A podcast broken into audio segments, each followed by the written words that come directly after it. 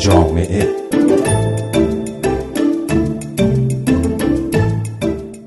به شما که در این بعد از ظهر جمعه مثل هر هفته با مجله جامعه رادیو فردا همراه شدید سلام میکنم. من فهیمه خضر حیدری هستم. خوش آمدید به این برنامه. در این برنامه نگاهی میکنیم به زندگی همجنسگرایان و ترانسجندرها در ایران.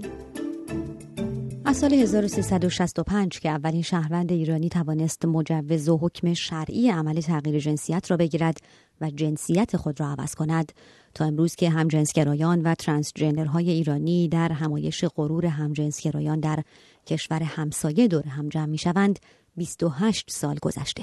28 سالی که خیلی چیزها را تغییر داده، اما از رنج کسانی که هویت جنسیشان را خارج از چارچوب‌های معمول جستجو کرده‌اند چیزی نکاسته. مریم خاتون ملکارا در نیمه دهه 60 خورشیدی تغییر جنسیت داد. مریم خاتون که پیش از عمل تغییر جنسیت فریدون بود، مردی بود که جنسیتش را نمیخواست، مردی که میخواست زن باشد. فریدون دردسرهای زیادی کشید تا بتواند شخصاً آیت الله خمینی را ملاقات کند، ملاقاتی که پس از آن رهبر جمهوری اسلامی ایران فتوای مشهور تغییر جنسیتش را صادر کرد. تغییر جنسیت برای این دسته از افراد اشکال شرعی ندارد.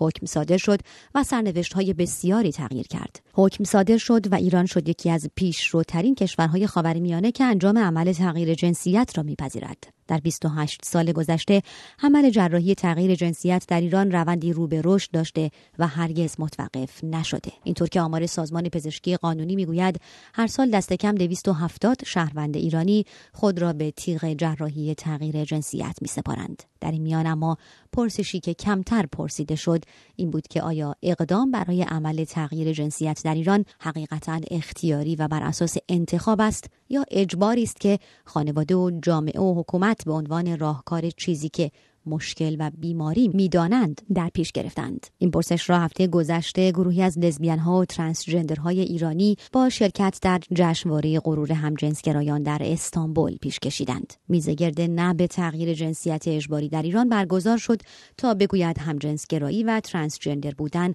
نه جرم است و نه بیماری.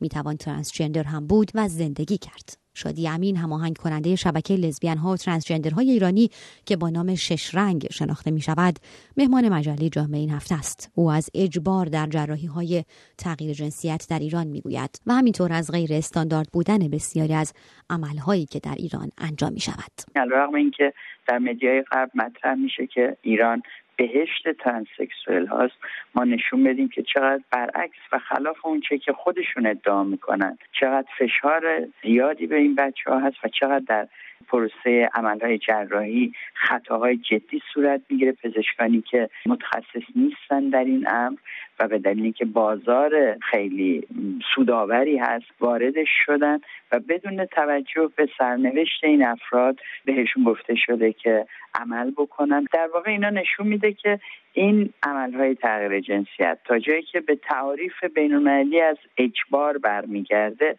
اجباری هست. ما بر این تصمیم فردی نیست که انگوش می‌ذاریم، بلکه به شرایطی که این تصمیم رو باعث میشه. یکی از معیارهایی که رعایت نمیشه در جمهوری اسلامی در رابطه این عملها اطلاع رسانی به فردی که درگیر این موضوع هست، یعنی باید بدون عواقب عمل چیست و آیا آلترناتیوی داره اگر عمل نکنه.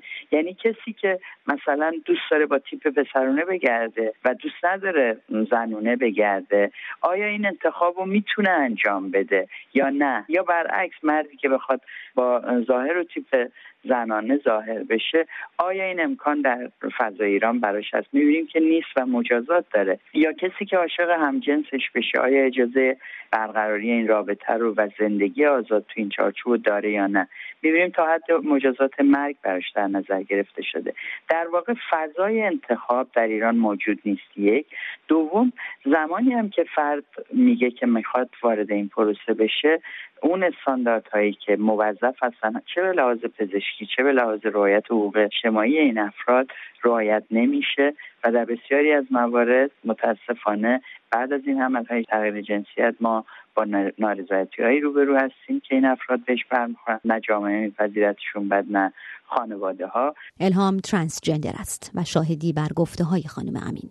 او در مجله جامعه این هفته است تا از مشکلاتی بگوید که ترانسجندرها در ایران دارند. من یک ترانسجندر ایرانی هستم، 23 سالمه. به دلیل فشارهایی که هم وارد شده بود مجبور شدم که ایران رو ترک کنم و به ترکیه پناه ببرم. بعد اینکه من پی به گرایش جنسیم بردم، رفتم پیش روانپزشک. یک بارم رفتم پیش دکتر هورمون و غدد و گفتم که من اینجوری هستم، من همجنسگرا هستم و ازشون کمک خواستم. اما خیلی جالب بود، دکتر به من برگشت گفت که من ازتون میخوام یه آزمایش خون بگیرم. بعد گفتم اوکی، رفتم آزمایش خون دادم، اومدم آزمایش رو نگاه کرد. بعد گفت که اگه شما به دختر حس دارین دیگه قوانین ایران اینه دیگه، یا باید زن باشین یا باید مرد. میخواین من شما رو بنویسم به کمیسیون پزشکی که شما میتونین اقدام کنین برای تغییر جنسیت؟ گفتم خب من از بدنم راضی هستم، من نمیخوام این عمل انجام بشه. گفت دیگه برای زندگی راحت تو ایران مجبورین که این کارو بکنین. بعد من واقعا ناامید از همه جا برگشتم پیش، گفتم که خب من برم حالا یه فکر میکنم، برمیگردم میام میگم که میخوام تغییر جنسیت بدم یا نه. الهام از ایران خارج شده. خودش میگوید ایران میخواست از من چیز دیگری بسازد، چیزی که نبودم و نمیخواستم باشم. ایران میخواست منو عوض کنه، میخواستن از یه دختر یه مرد بسازن. خب یکی از مشکلات هم این بود که اصلا مشکل کوچیکی نیست. از آزار و اذیت‌های پدر دوست دخترم که چند بار منو کتک زد، چند بار منو به کلانتری کشوند و من تعهد نوشتم که دیگه اصلا با این دختر کاری ندارم، در حالی که ما دوتامون با هم بودیم. از خوابگاه هم به خاطر پی بردن به گرایش جنسیم اخراجم کردن و دلیلشون هم نگفتن که هم جنسگرایی، چون من کاری نکردم. از تئاتر اخراجم کردن، خیلی اذیتم کردن، یعنی به خاطر گرایش جنسیم و به خاطر لباس پوشیدنم، به خاطر موی کوتاهم که اونم زیر شال بود یه ذره معلوم بود، باز اذیت می‌شدم چون تفاوته به نظر می‌رسید. به خاطر این تفاوت خاص منو خیلی اذیت کردن اونجا. از اون می‌پرسم در ایران چطور لباس می‌پوشیده، مثل یک زن یا مثل یک مرد؟ از اون می‌پرسم زندگی و روزهایش را چطور و با کدام هویت جنسی تعریف می‌کرده و او از جامعه‌ای می‌گوید که تفاوت و مثل همه نبودن را نمی‌پذیرد. من فقط می‌تونستم زیر سقفی که حالا قانون کاری نداره من اینجا چه لباسی می‌پوشم، اونجا که کلا مردونه می‌پوشیدم، ولی وقتی تو خیابون می‌رفتم مثلا یه مانتوی می‌پوشیدم باز متفاوت‌تر از مانتوی بقیه دخترا. و یه مانتوی می‌پوشیدم مثلا چهارخونه، یه ذره شبیه پیرن بود، یه پیرن مثلا بلندتر بود. همینش هم برای اینا بزرگ بود، به خاطر همونم اذیت می‌شدم. اولین اتفاق معمولا در خانواده می‌افتاد. پدر و مادر در رویارویی با هویت جنسی فرزندشان که الزاماً همان چیزی نیست که آنها فکر می‌کرد و انتظار داشتند، اغلب واکنش‌های تند و ناباورانه‌ای دارند. تجربه الهام هم همین است. اولا که مامان من فهمید که من خیلی فرق دارم نسبت به همه اون کسایی که تا حالا تو دور برش دیده، یعنی به دختران حس دارم، شروع کرد به مبارزه کردن با من. حتی دیگه جوری بود که آرزوی مرگ منم داشت، ولی کم کم میشه گفت که نسبت به من هیچ، یعنی الان خونسا هست. همه اینها موضوع تحقیق و جستجوی 3 ساله شادی امین و همکارانش شد.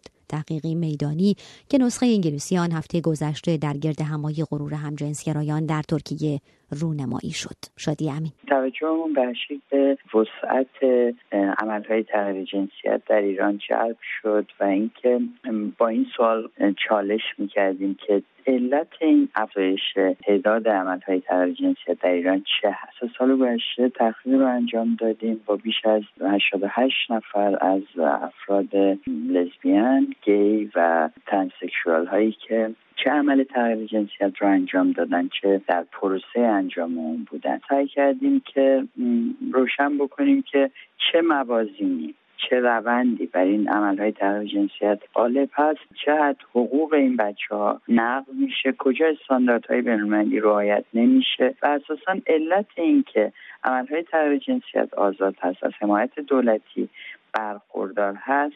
آیا میشه این رو به عنوان یک پارادوکس در مقابل محدودیت، ممنوعیت و حتی مجازات همجنسگرایی ازش نام برد؟ گزارش ها اما کلمه اند. گزارش ها گرچه نکته های مهمی را یادآوری می کنند و پنجره های تازه‌ای را می گشایند، اما شاید هرگز به تلخی خود زندگی نباشند، به تلخی چیزی که الهام به آن می گوید عذاب. خیلی چیز اذیتم می کرد اینکه حتی خانواده من همه با هم جمع شدن گفتن که بذاریم پول بذاریم، این دختر شاید هورموناش مشکل داره، بره عمل کنه، شاید یه پسر پیدا کنه. یعنی روزام شبام گریه بود. تا بردنم تیمارستان گفتن که نه بابا این عادی نیست، یعنی چی؟ بعد تو همون تیمارستانش هم به من قرص خواب میدادن که بخور، نکنه به دختر حس پیدا کنی اینجا، بیا این قرصا رو بخور. بعد کلا تو تیمارستان خواب بودم من، ولی بعدش فهمیدن که من عادی هستم اومدم بیرون، ولی کلا عذاب بود.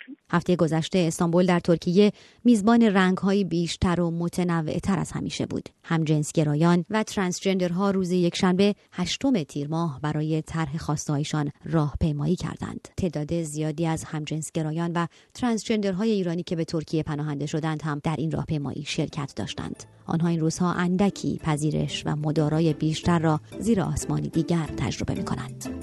یک مجله جامعه دیگر در این عصر جمعه به پایان میرسه. من فهیمه خضر حیدری هستم. خیلی سپاسگزارم از شما که با این برنامه همراه بودید. با شما خداحافظی میکنم تا هفته دیگر و مجله جامعه دیگر. خدا نگهدار.